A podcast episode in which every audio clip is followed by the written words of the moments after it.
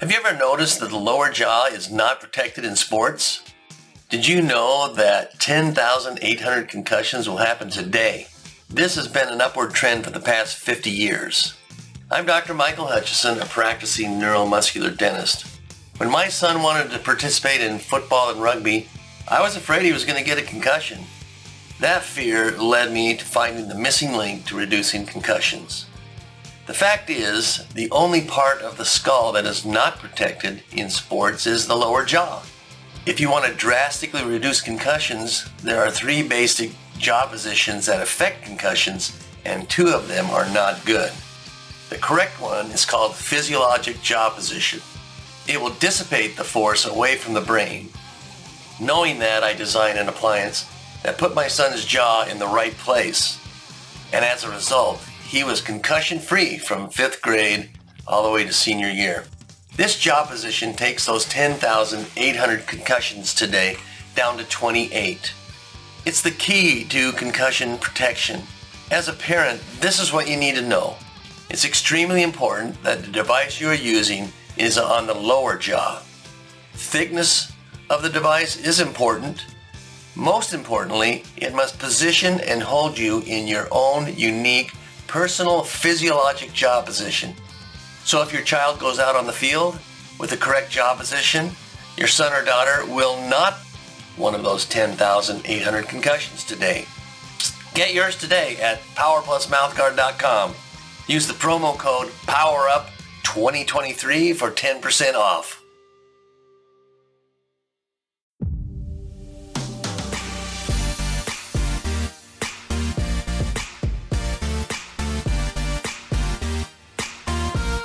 Thanks for listening to the Pigskin Tales podcast.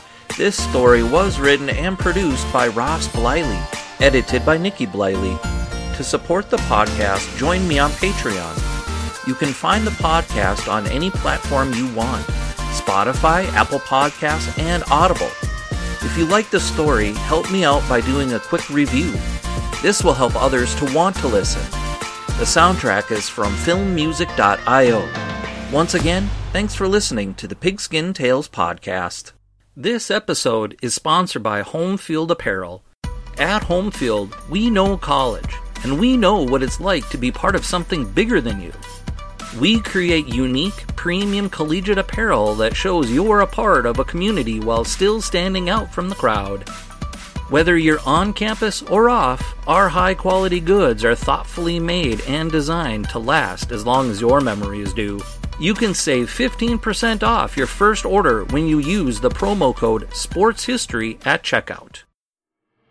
Hey, friends! On the last episode of the podcast, I wrote a short story on Dave Casper. He was a one of a kind guy who played with the Raiders, Vikings, and Oilers. He was born in Bemidji, Minnesota, but grew up in the woods of Wisconsin. Don't take that literally, folks. Please. He won a Super Bowl with the Raiders in 1975 and became the ninth best tight end in NFL history. This time, the tale is about an average Joe from White Earth, Minnesota. He grew up in the same era as Jim Thorpe, played fullback on offense and sideback on defense. Later, the position was renamed to defensive halfback, according to him. This is Pigskin Tales. The story of Joe, Big Chief Guyon.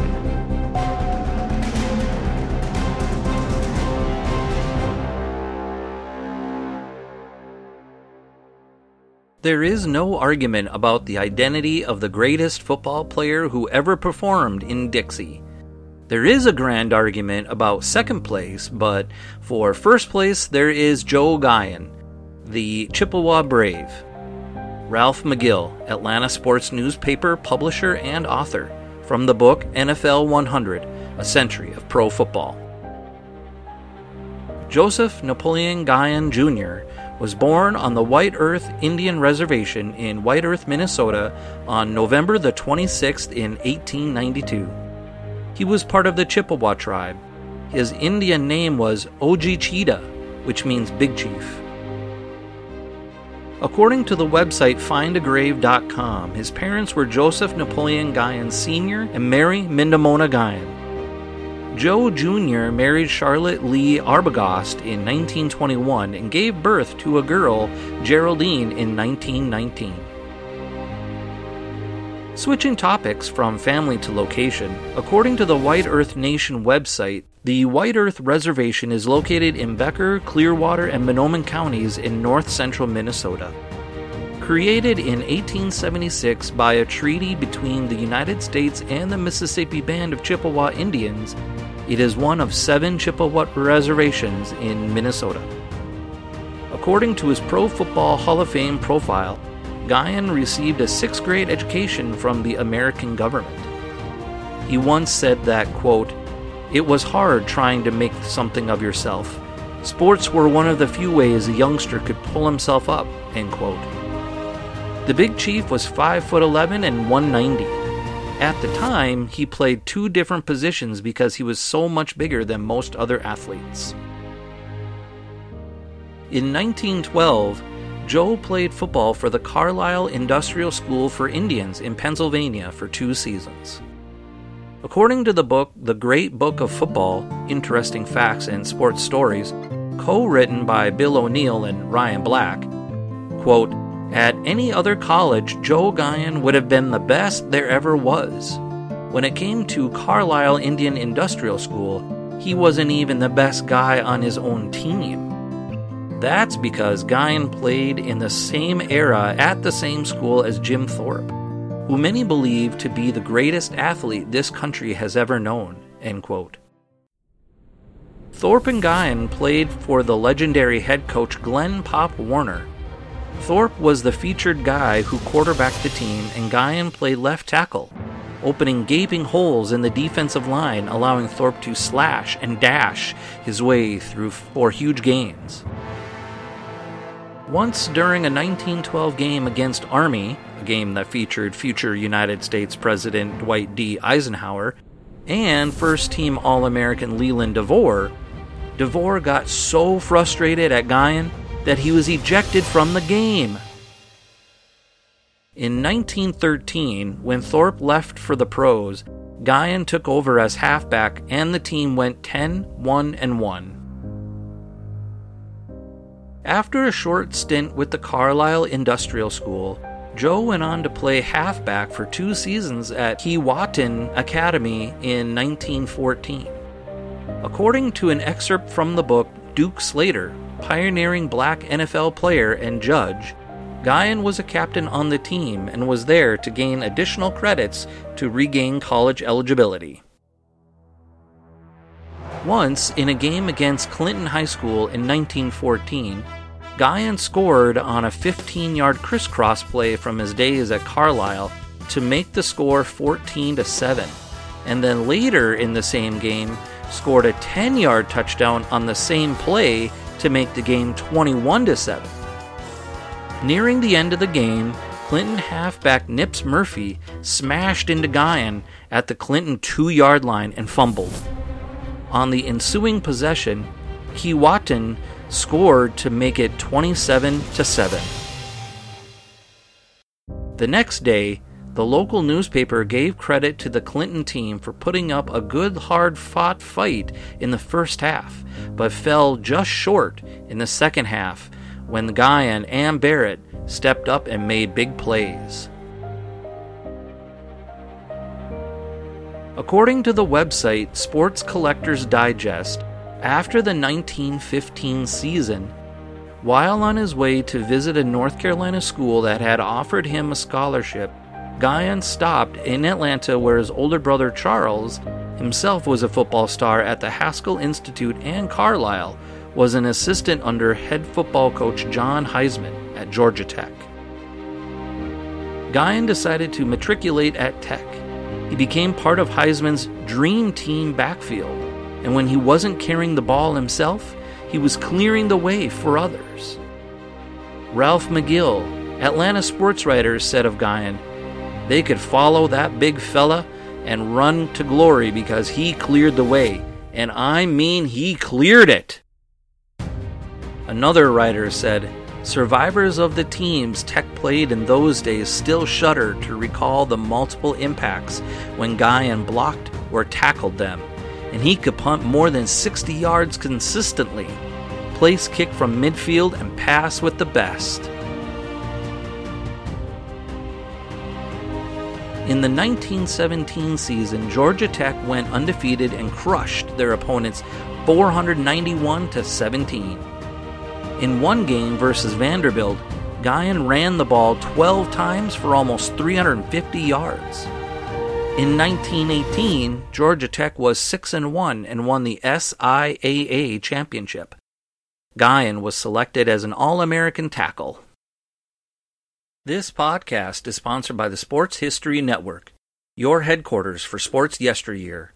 Show some love for your favorite Sports History Network podcast. Now open is a merch shop just for you.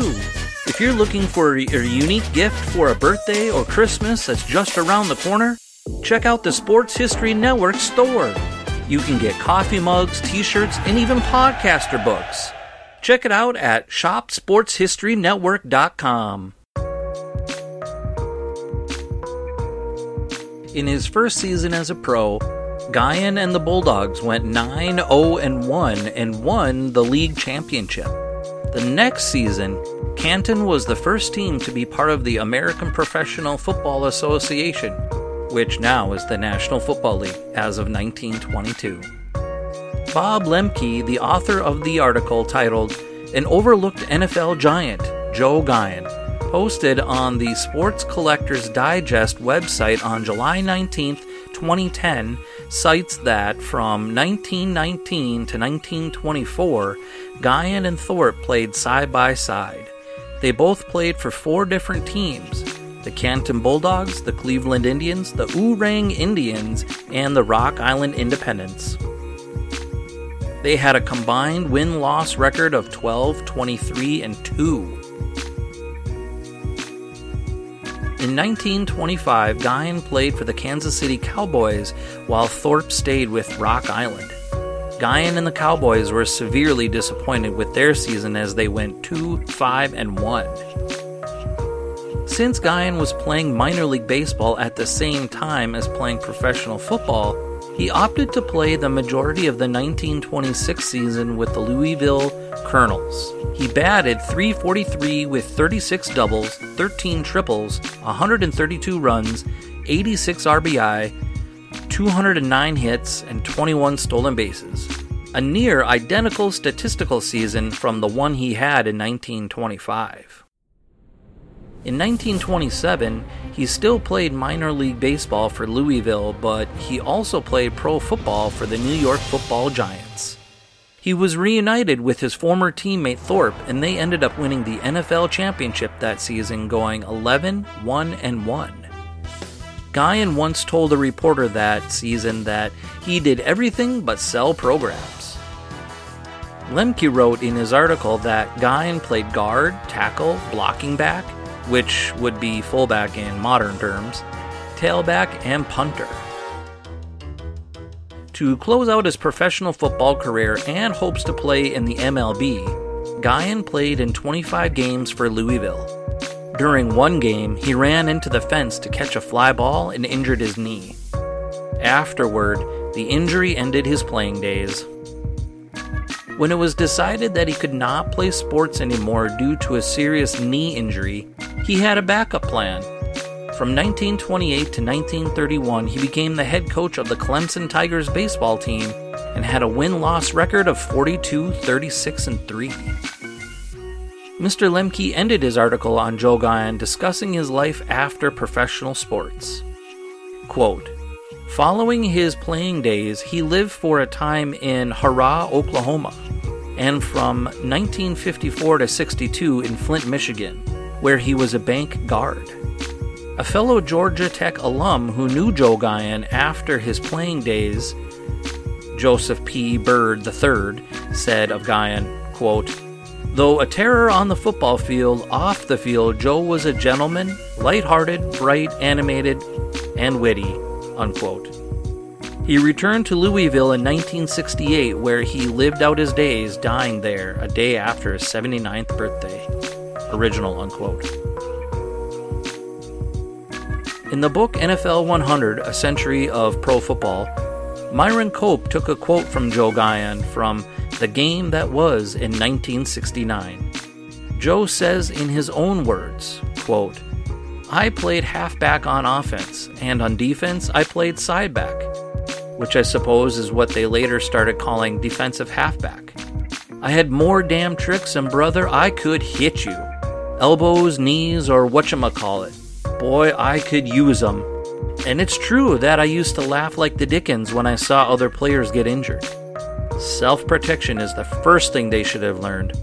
You take care of yourself, you know? I think it's a sin if you don't. It's a rough game, so you gotta equip yourself and know what to do. The games that were real scraps were the ones in Chicago. George Halas was a brawler. There'd be a fight every time we met those sons of biscuits. Halas knew that I was the key man. He knew that getting me out of there would make the difference. I was playing offense one time and I saw him coming from a long ways off. I was always alert, but I pretended I didn't see him. When I got close, I wheeled around and nailed him, broke three of his ribs. And as they carted him off, I said to him, What the hell, Halas? Don't you know you can't sneak up on an Indian? Mr. Guyon was inducted into the Pro Football Hall of Fame in 1966 and the College Football Hall of Fame in 1971. At his enshrinement in 1976, Jim Conzelman introduced Guyon and said, I think it's about time we honor an Indian instead of shooting them. Conzelman goes on to recap Guyon's illustrious pro football career. Afterwards, Mr. Guyon then steps up to the mic and thanks everyone, including Conzelman, and begins his thank you speech by saying, quote, I'm going to greet you like Christopher Columbus was greeted when he landed at Plymouth Rock. Greetings, immigrants and friends. I am really happy to be here, especially here at Canton, where they do things up great, and I'm very appreciative of this honor, and I'll always remember you. Thank you so much. Unquote.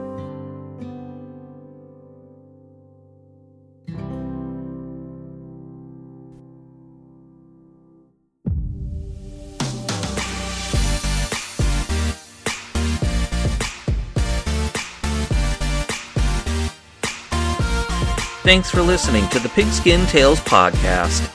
This story was written and produced by Ross Bliley, edited by Nikki Bliley.